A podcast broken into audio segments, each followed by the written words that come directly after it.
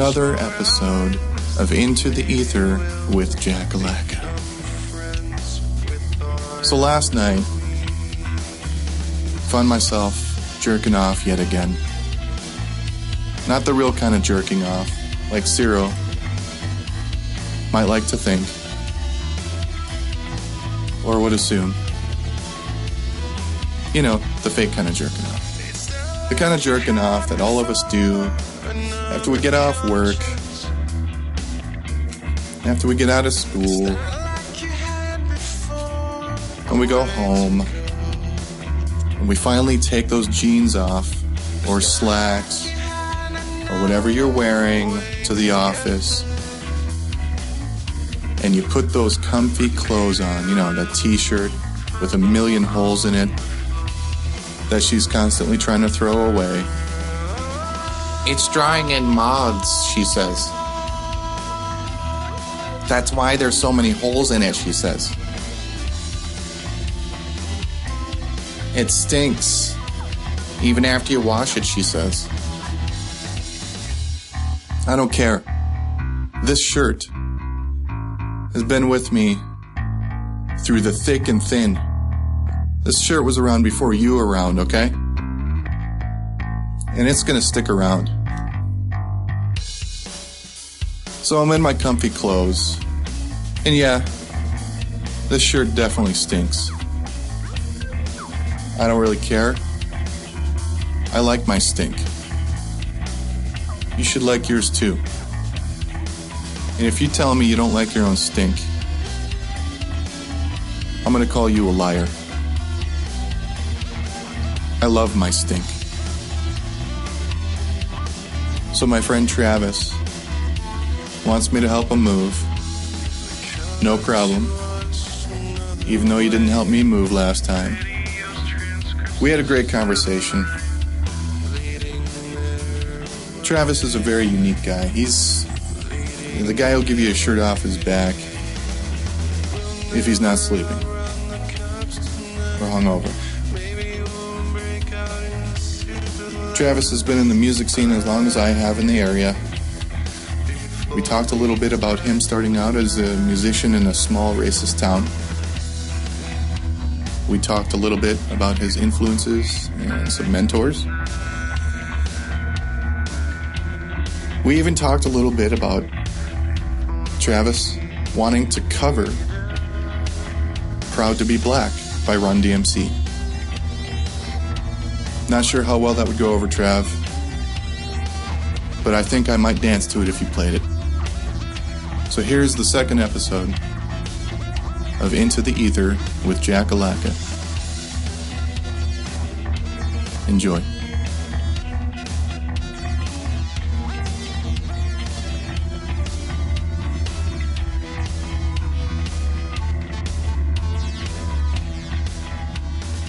Travis, I've known you. I mean, we must have met when I was 14, 15, somewhere in there. Oh yeah, yeah. May- Maybe 16. uh, Ninety four.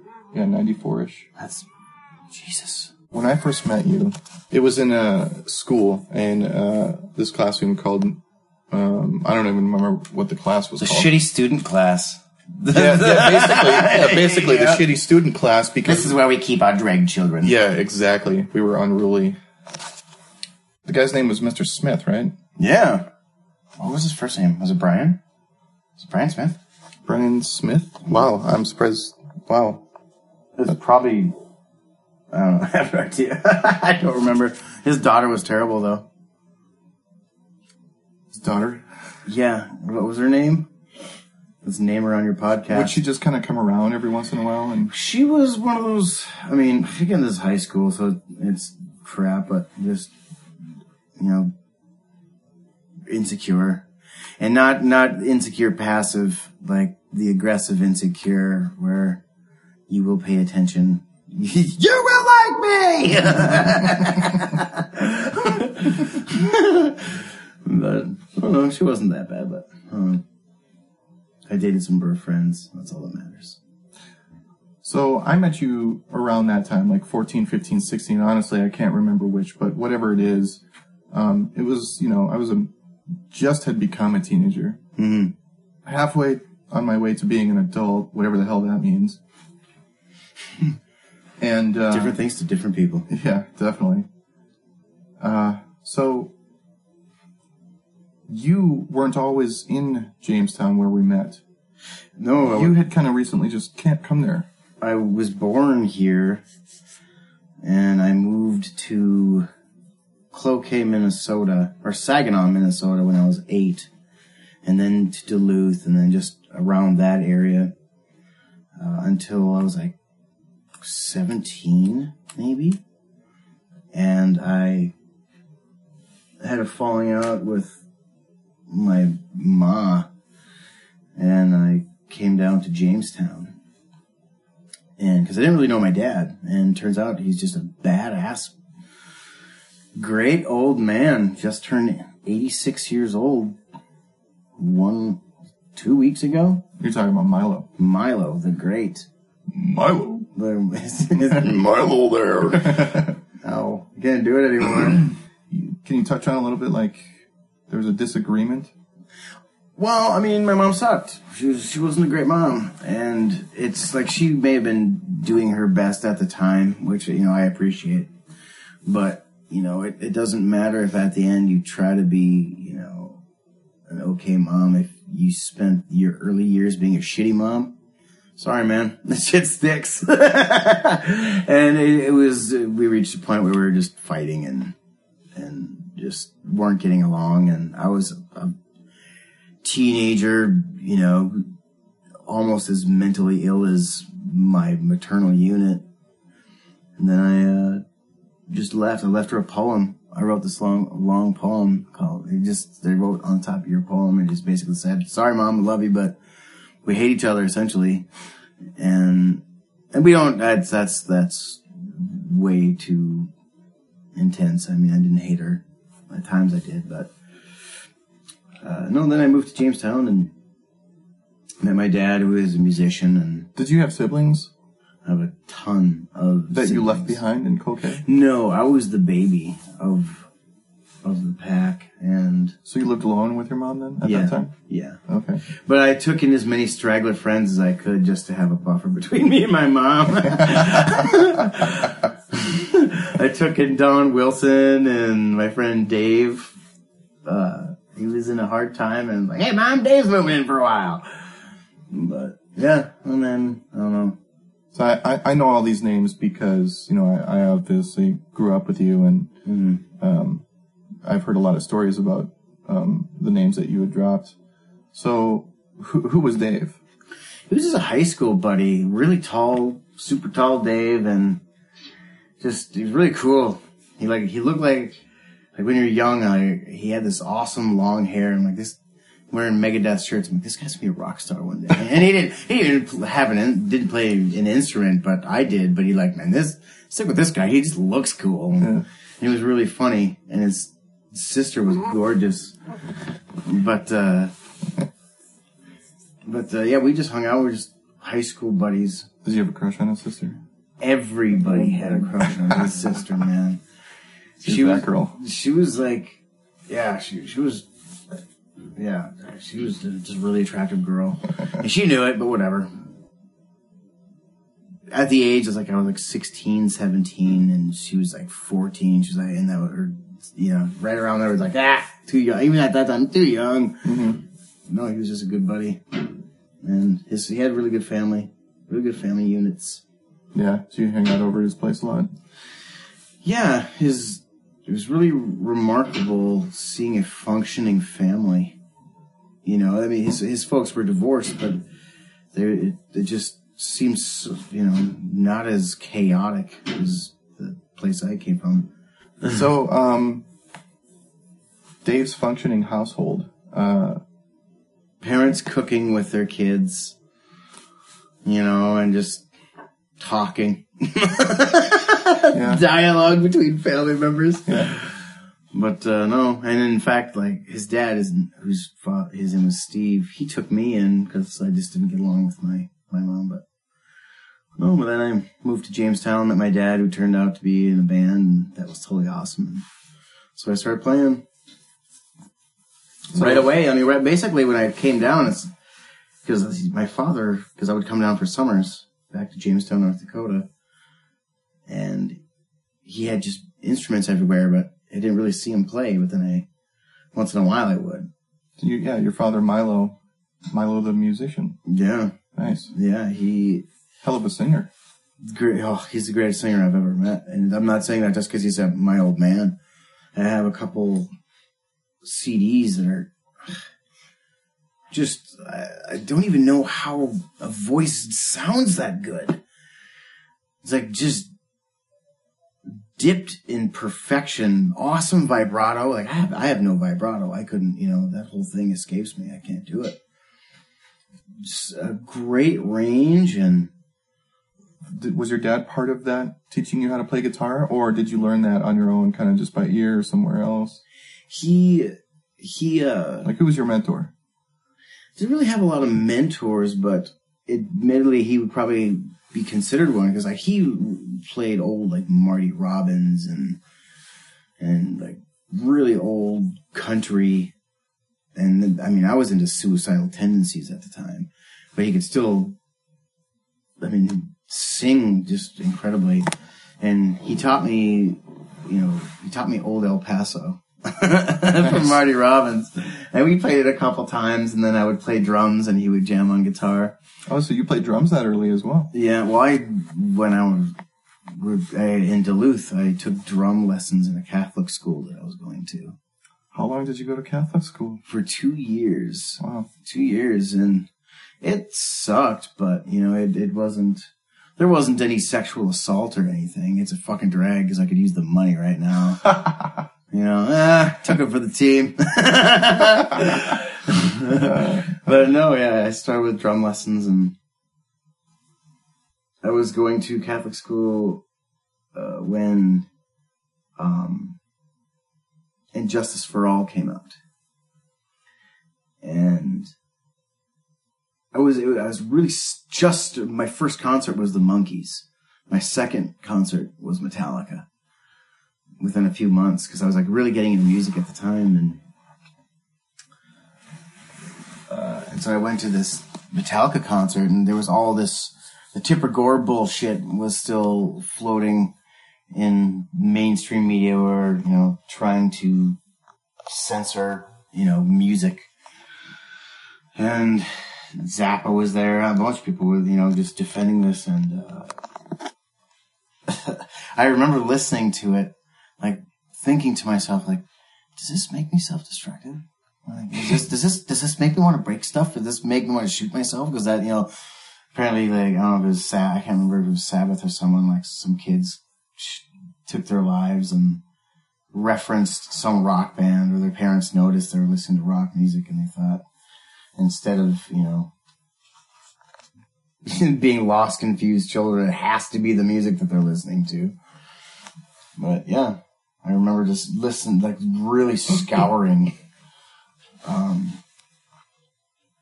that album like like really like, like what about this is evil Like, it was really awesome Yeah. and then i started Kind of bringing you from childhood into well yeah it was something new. Well, yeah, because there was at the time so much stigma on it, and I was going to a Catholic school at the time, and so like I, I, gotten basically like I, I wasn't doing drugs or anything, but like a junkie looking for a fix. I'm like, okay, there's nothing on And Justice for All, so I went down to um, Last Place on Earth in Duluth, and looked at all. I was looking at. I wanted to find an evil album that that made me feel some sensation because I was so I could stave it off. You know, like okay, I can feel it, the demons or whatever. You know, and so like I bought Overkill. Um, So, would you say you had reached the age of reason? No, Some uh, sort of an age that now you can decide for yourself. Well, yeah, I mean, the, but it really wasn't. I didn't think. Uh, I was trying to buy into it. I wasn't being skeptical. I wasn't. I, I certainly wasn't a skeptical person at the time. I believed in aliens and ghosts and everything. You know? Yeah. and because it's it's just romantic and beautiful at that age. You know, you, you know, like there's no Santa, but fucking aliens are real and ghosts are real. But well, well maybe not. you, you know, Yeah. uh, but uh, no, and so like I just started buying like metal albums. What did you listen to before that then? Prince and the Monkees. My f- the first thing I ever, music I ever owned was it was I remember what inspired me. Like, like I was riding in a car with family, and uh, Paul Simon came on, and I, I, I you know I'd heard music a million times and you know liked stuff, but I was just there was this moment to this sit in the back seat and the window open and the just I remember like just blowing this wind on my face. It just I was just just being I really enjoying being a kid. It just felt like you know a really good day.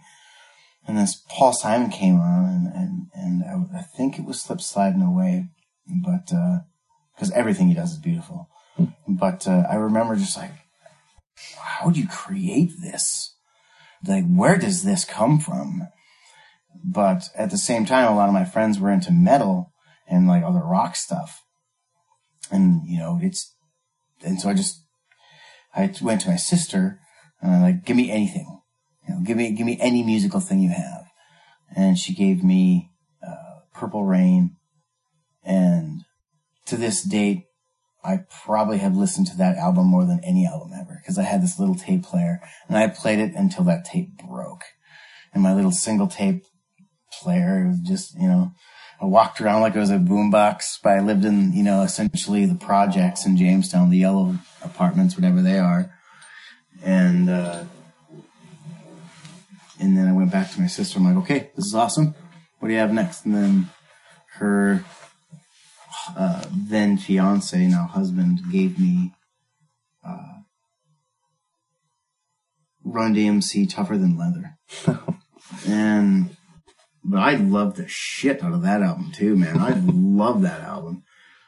I like. If I wouldn't, I would love to do a cover of Proud to Be Black. I'm proud to be black, y'all, and that's a fact, y'all. You're trying to take it back. You're trying to take it back. I'll take it back, y'all. It's like that. yeah, it, it, it's such a great album, but yeah, and and then I came back to Duluth, turned on MTV at the time, and there were the Monkees. And like they and I was like a miserable kid. I'm like, these guys are musicians. I'm having a great time. I'm like just new into music. like these guys are like doing it, and and, and yeah, it was great. It was off and running. So was how how soon was that before you came to Jamestown from Duluth?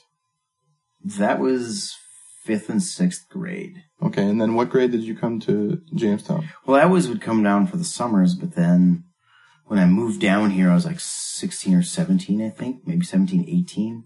And I think that's when I met you, because I don't think we hung out when you were coming here for the summers. No, no, Um, we didn't at all. because we met in school, so that would make sense. Mm. Yeah. Yeah, and I honestly, I, I knew a couple of jocks. I mean, my childhood friends were like really sports kids, and I, I just, it wasn't in me. I tried, but it just wasn't in me. So by fifth and sixth grade, you were into metal and what was then known as rap Yeah, yeah. And the Monkees. and the Monkees, and and of course, Prince's Purple Rain. Oh man, it was all, and it, it was funny because that particular song, the Paul Simon song, that like turned me on to music. I want to say it was Slip Sliding Away. I'm pretty positive it was. Because there's a line in there, and because I missed my dad really bad, even though I didn't really know the guy. But there's uh, the last verse, like, I know a father and a son. You want to tell him all the reasons for the things he done. He came a long way just to explain. He kissed his boy as he lay sleeping. He turned around and headed home again. And so I thought to my, I just, I fantasized like, well, maybe my dad comes and like just touches my head and kisses my head and goes home to North Dakota and, you know, goes home. But it's like, I just missed my old man. He was cool. Yeah. And then, but it's, that seemed to me like there's messages. There's like music that like people are, you should pay attention because people are trying to talk to you is the way that I, I honestly looked at it and forever. you know, forever. I, like I thought like, like there were, there was discernible messages and you just gotta be, you know, not all music is for you, but the ones you want to latch onto because it's almost like breadcrumbs. These, these, this is going to lead you to some enlightened state or something. And then I saw the Monkees and, uh, they were happy. You know, I, I was, I was just a really unhappy child. Always been a downer. I'm a drag. And, but I mean, I was, it was really early where I just, I was like latching onto anything that was like, like some escapism, you know, like I wasn't, a, I was too young for drugs at the time, but you know, it just felt like something was missing and these, all of this music was like I, like, it just seemed like they were talking to me. There was messages. Cause even at a young, you know, growing up in North Dakota, there's no shortage of racists and shit like that. And I mean, every youth, you know, especially like in this area, you, you, you, there's a point in your life where you hear that rhetoric all the time, racist rhetoric all the time. And it, it I, I knew it was bullshit. You know what I mean? I, I, I knew it was bullshit, you know, I, and I really didn't, I wasn't so much a defender. I wasn't like, didn't have a soapbox or anything, but it just seemed like, you know, some of my favorite people in the world at the time were, you know, people of color, like Bill Cosby. Half of, you know, a good chunk of the reason I'm a musician today is because, uh, Fat Albert and the Cosby Kids. That's probably 50% of the reason I'm a musician. How so? They were a bunch of poor kids growing up near a junkyard. I was a, essentially a, a poor kid living near multiple junkyards and they were building their own instruments. And I never built my own instruments. Well, that's not true. I like set up a bunch of crap and like played drums, you know, pretended to play drums, but I never like built a string instrument. But it, it was Fat Albert and also the, the Run DMC album. What it just seemed like, I mean, people don't like these guys. And there's like, I, I knew a whole bunch of people didn't like them strictly because they were black, you know, because again, like they like Jamestown, man, like I was hearing racist shit as, as far back as I can remember, and but uh,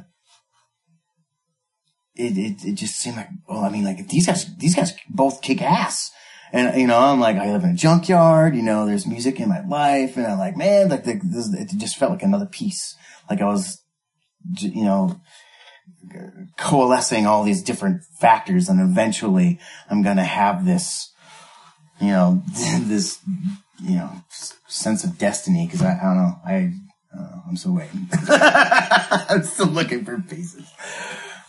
So when you moved here,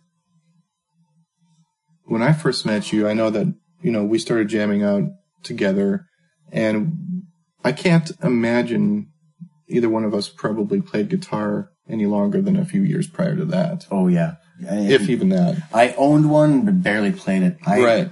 I was I, I, I like beat my guitar and throw my guitar because I didn't know anything. Instead of practicing, I'm like, you fucking guitar. Why aren't my fingers working? and I honestly, it was more of a thing that I had, like Bomb's bass. I didn't ever use it, you uh-huh. know. But then I heard enough, like there was enough. That like, oh, uh, okay, or get off the pot. And so I just started playing along with stuff. How soon before you met me do you think you were, you know, practicing a daily? Probably two years. Yeah. You know, a year and a half, two years. And I was writing right away. Right away. Were you writing lyrics and music right away? Yeah. For sure. Wow. For, for sure. I mean, like. So you were instant singer songwriter. You wanted to write songs and lyrics. Yeah, I went so far. Oh my god, as to like I think I was in seventh grade. I wrote it was like forty some poems, and I imagine looking back, I I haven't seen them since that time. I imagine they're fucking horrible, horrible. And my nephew Ronnie in L.A. tells me he still has one of these, but I I made them gifts for all like a bunch of family members, you know, because like I my family's shit kickers, and I I just felt like you know I, I honestly felt like you know there's gonna be a, there's gonna be an artist in this family, And so I put a whole bunch of poetry and I put them in like these little folders and I titled it something. I have no idea what the hell it was. Some pretentious shit, I'm sure, from a seven year old or seventh grader's perspective. But, uh, then I handed out and yeah, I was always writing. Where was I? Oh, yeah, in seventh grade, I made all these poems and I was really into Master of Puppets at that time. I loved Master of Puppets. I thought the lyrics were amazing. And so I really started writing. And I played a, you know, and I, I wrote right away because I, I didn't know any, I didn't have the concept of like cover band or original band, but I knew that, because I, I would, I'd figure out some like Metallica riffs or some other stuff like that, but it almost felt like sacrilege. You know, I'm like, don't, don't play those. Those are written. You, know, you leave those alone, you know, cause I, I was too young to, you know, I wasn't watching bands at the time, like live cover bands and shit like that. So I thought like, these are inspirations. You don't do these, you know, and so, yeah. And so I, I was writing really early and it's all shit, obviously, you know, ask any person who's ever been playing for half of their life. I'm sure they said, I, I think very rarely it's like, yeah, the first few songs were gold. you know, you're still, yeah. you're still chiseling, chiseling away at the, you know, the. So you decided to take that creative risk early on. Well, I didn't even look at look at it like that. And I just, it seemed risk like. to make art?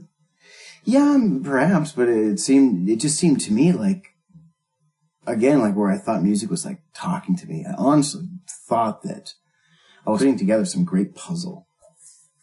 All the music that I was looking at at the time, you know, when I like really started writing, I like I wasn't writing in fifth and sixth grade, around seventh, I think, probably sixth is when I started like just writing different sh- like poetry and shit. But would you say you had some creative voice in you that had something to say? At Some level, I thought that that um because I would I remember like this is before writing anything. I would just walk around doing shit and just scat, just sing stuff. You know, I grew up in the country and I would just walk and hang out with these in these old abandoned, you know, gutted, burned out cars, you know, a couple miles back from my house. And I would just walk around, just make a, and just sing different shit. And a lot of time, you know, like no words, just melodies, just shit like that. And it, I've always been musical. I mean, I, I have a report card boxed up uh, when I was in third grade, where on my report card it says uh, Travis uh, has, has something like has poor attention. Here he doesn't pay attention a lot, but he he interrupts class all the time singing. it's awesome because it's on a report card. It's totally awesome and that all came. I remember the reason I started singing. To go even further back, my earliest memories of singing were there was a creepy closet next to the toilet in my dad's bathroom. There's this gun closet, which I mean, you know, he wasn't a gun toter, but he used to hunt, so he had a gun, you know, in this closet. But it was really dark and really deep and just this creepy fucking thing. And I I believed in ghosts and just monsters and shit at this like, I mean, this is like four or five, like really, really young. I thought this was a haunted closet. And at some point in some, somewhere I had heard that music soothes the savage beast. And so whenever I'd sit on this toilet, I would sing because I thought it would deter this monster from coming out and eating me up while I'm taking a poo on this toilet Because it was a major concern. I would, and again, I was like, uh, four, five, really, three, really, really young. Toy age, stuffed animal age. Mm-hmm. But, uh, yeah, I remember being just sitting and just looking, expecting this door just start moving or something. Yeah. Because I saw Salem's Lot and I was terrified of ghosts at the time. and then I met you. I mean, you quite honestly, you are the first friend I really made in Jamestown. Like in a social setting, like I'd see people around, but I didn't really know them. But you were, you're like my first foray into like new high school. You know, this guy has cool rock and roll hair. You did. You had badass long hair at the time. like, okay, this is one of my dudes. And, and right away we started jamming. We essentially, you know, started writing right away. It was awesome. And you were a talented musician back then. I mean, you've always been talented. You know, I was just a single dude strumming by myself and playing. And then like very early on, you like laid down a harmony on something. And it was like from that point on, I'm like, okay, everything I ever write from this day forward will have a harmony part on it. Mm. And I had never even, and I'd heard harmonies a thousand times, but no one ever sung them with me. And then you did, and it was just, okay, new deal, you know, and yeah, and so we really started writing. And I, I regret not being one of these guys who like locks himself away and just busts his ass and playing his guitar. Because like you and I just, and Joe Fever started this band and like just mere weeks, being like, okay, let's be in this talent show, and people ate ate us up, man. They ate us up on the yep stage. That stage is a thing, man. That's a good time. That was a uh, Jalopy Grave. Yeah, Jalopy Grave. That was the first act I was ever in, and that was awesome. Young, naive, so very naive. When you still think that you're you're gonna change the world you could, I, I would never in a million years go back to that age. Too confusing and lost. I was, you know, just because the shit that had gone down in, in my childhood. I mean, that age for me was just, I was a fucking basket case when I moved down here and. I think we, we got the name for Jalopy Grave because there was a lot of kind of old crappy cars in your backyard. Yeah, yeah. There essentially was a jalopy grave. These old busted out cars, old pickups, and it was great. it was great. We've always had weird band names, but yeah, and and it was. Do you remember practicing out there? Because like he he taught me a couple chords, but he never would like really try to instruct. He was like, okay, I see that you're playing, you know. So here's a C, here's a D, here's an A, here's an E I don't think he taught me an E. I think he just taught me the, three, but, uh, and so we most of our songs back in that day were those three chords shuffled around. And I remember us practicing in that one apartment that you stayed in. That side, pro- that side apartment there. Right. And I remember him coming in. He's like, and he walks in. He's like, eh, pretty loud. He's like, uh, he's like, if you're gonna sing, you should have good diction. If you're gonna say something, they should know what you're saying. I'm like, fucking A, Milo. You're so badass. badass, because we were screamers. We were screamo, you know, and yeah, it was great. So we kicked it around for a while with you, and after that first gig, that's when the first second, because we played a couple gigs at the school, right? That wasn't the only one. I thought there was a couple. Anyway, that was the only one. That was the time I met Ziggy. You introduced me to Zig. Mm-hmm. And like I was saying, how I never, because I just started learning guitar, you know, I, you know, to, to pursue it when I met you. And so we threw these songs together, met Ziggy. He's like, you guys are great. Want to gig? And so we just started gigging. And so I never went through the, gotta get my bones up. Cause right away I'm like, you know, write as much as you can. But I like Bud shreds on scales and just is meticulous. And I just wanted his lyrics and rock and rock. You know, I, I, I wanted to contribute more messages, you know, because I honestly thought someone would give a shit one day. Because when you're that young, you honestly think that, you know, this is, this is going into the ether that, you know, is, is occupied by this spiritual force, you know, and I've never been a spiritual person, far less now than I ever was, but that's the greatest thing. The, the being young and, and just thinking like I'm with, I got my gang. We're, we're, we're, you know, jocks, there's douchebags, but we're a fucking rock band. That's the, the age, you know, and like we're of the age of 40 now.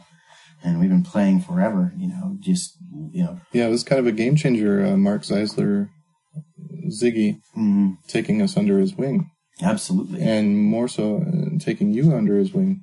I mean, he he he's became a mentor. Am I right? Oh, absolutely. Absolutely. And you and I were just scratching the surface. We were brand new musicians. We had the bands that we loved and we were writing these new songs together. And he was a few years older than us and he was in a working cover band that was a very successful cover band. And to date, I mean, I still have DVDs of theirs and I've seen a thousand cover bands. The greatest cover band I've ever seen. I mean, there was uh, they were a powerhouse group when they were on. Man, they were just uh, their stage production, and they always had great singers. And but yeah, he he liked what I was doing right away. I was like, yeah, man, get your stuff together. You know, get you know, yourself a bass player. And then we met Kelly. But uh, Ziggy was instrumental. But then at the same time, I mean, I mean, we were kindred souls. You know, we I mean, we, we loved rock and roll. You know, he was just you know more successful at the time, and he was. You know, I can say this now because he's passed away. You know, so that he can't be indicted for anything. But I mean, right? He was my drug dealer, and like he got me all kinds of high on all the highs I could get, mm-hmm. and I can honestly say because of that experience with him, I don't regret a single day. Essentially wasted time, yes, but at that age, it, coming of age in a new town, you know, we got really popular. I mean, just like people like us, we were like a rock band out of nowhere. And like there was a couple other bands who've been toiling for years at this point, and you know, they people thought they were okay, but right away people like really liked this. Yeah. Yeah, he totally nurtured. And but he was like he wanted me to have the the, the, the rock and roll experience. And so we opened for those guys so many times and it was fantastic. It was fantastic. And and that was in the the, the 90s. And it's so insane how now the, music scene now in Fargo, how vastly different it is from what it was back then. Because it was, it seemed like it was electric back then. I mean, and now it's just just a bunch of hippy dippy bands that I don't know, man. And a lot of my friends were in these hippy dippy bands, but I miss the fire. I miss the rock bands, the really good rock bands. I mean, there's a couple, but I mean, in this area now, it's everybody wants to be the fucking Grateful Dead or things of that nature, and I never myself delved in too much. I've listened to a lot of Grateful Dead because most of my friends are Grateful Dead fans, but I don't know. It's I. I've always had a problem with songs that say over and over again how good it's going to be if you keep partying. You know, and like, cause it didn't take, you know, it only took me a few withdrawals to realize there was a lot more of that story, you know? yeah, and then so when Ziggy died, because he, he was trying to get me to move to Fargo from Jamestown, and moved down, and and and all that time you were you were already down here, and I don't think I knew that when I moved down here right away. But then I'm like, what Jackson Fargo, awesome, and yeah, it was great. Now, now we're gonna be in a band again. yeah, man. And that is the way all things work Yeah. when they're thrown into the ether. Travis, Mr. Gilbertson, thank you very much you, for being on my podcast. It was a pleasure. Sorry for my ramblings. I loved it. Thank you very much. Well, there you have it, folks. That about wraps it up once again. Another successful episode of Into the Ether with Jack Alaka. I really love talking with Travis. His humor is only exceeded by his talent, and I've been proud to call him a close friend for more than 20 years. And even prouder to have formed the earliest band in both of our lives together, only to be reunited more than 20 years later. I know we're all inundated with information and data constantly flying by every single day. everybody's constantly asking you to share and like and follow this and mail that and email this and comment that and I get it. But realistically, what am I asking you to do? I'm asking you to click a couple of buttons. Make a couple of clicks. Make your finger literally move three millimeters and push a damn button. Can you do that for me? I would be beyond grateful if you could move your finger three millimeters to push a button on the mouse and send me some notifications that you like what I'm doing, that you approve of it. Send me notifications saying you disapprove of it. I don't care. Do something to let me know you're involved in this process. This process of moving through the story that we call life. Until next time, this has been Into the Ether with Jack Alaka.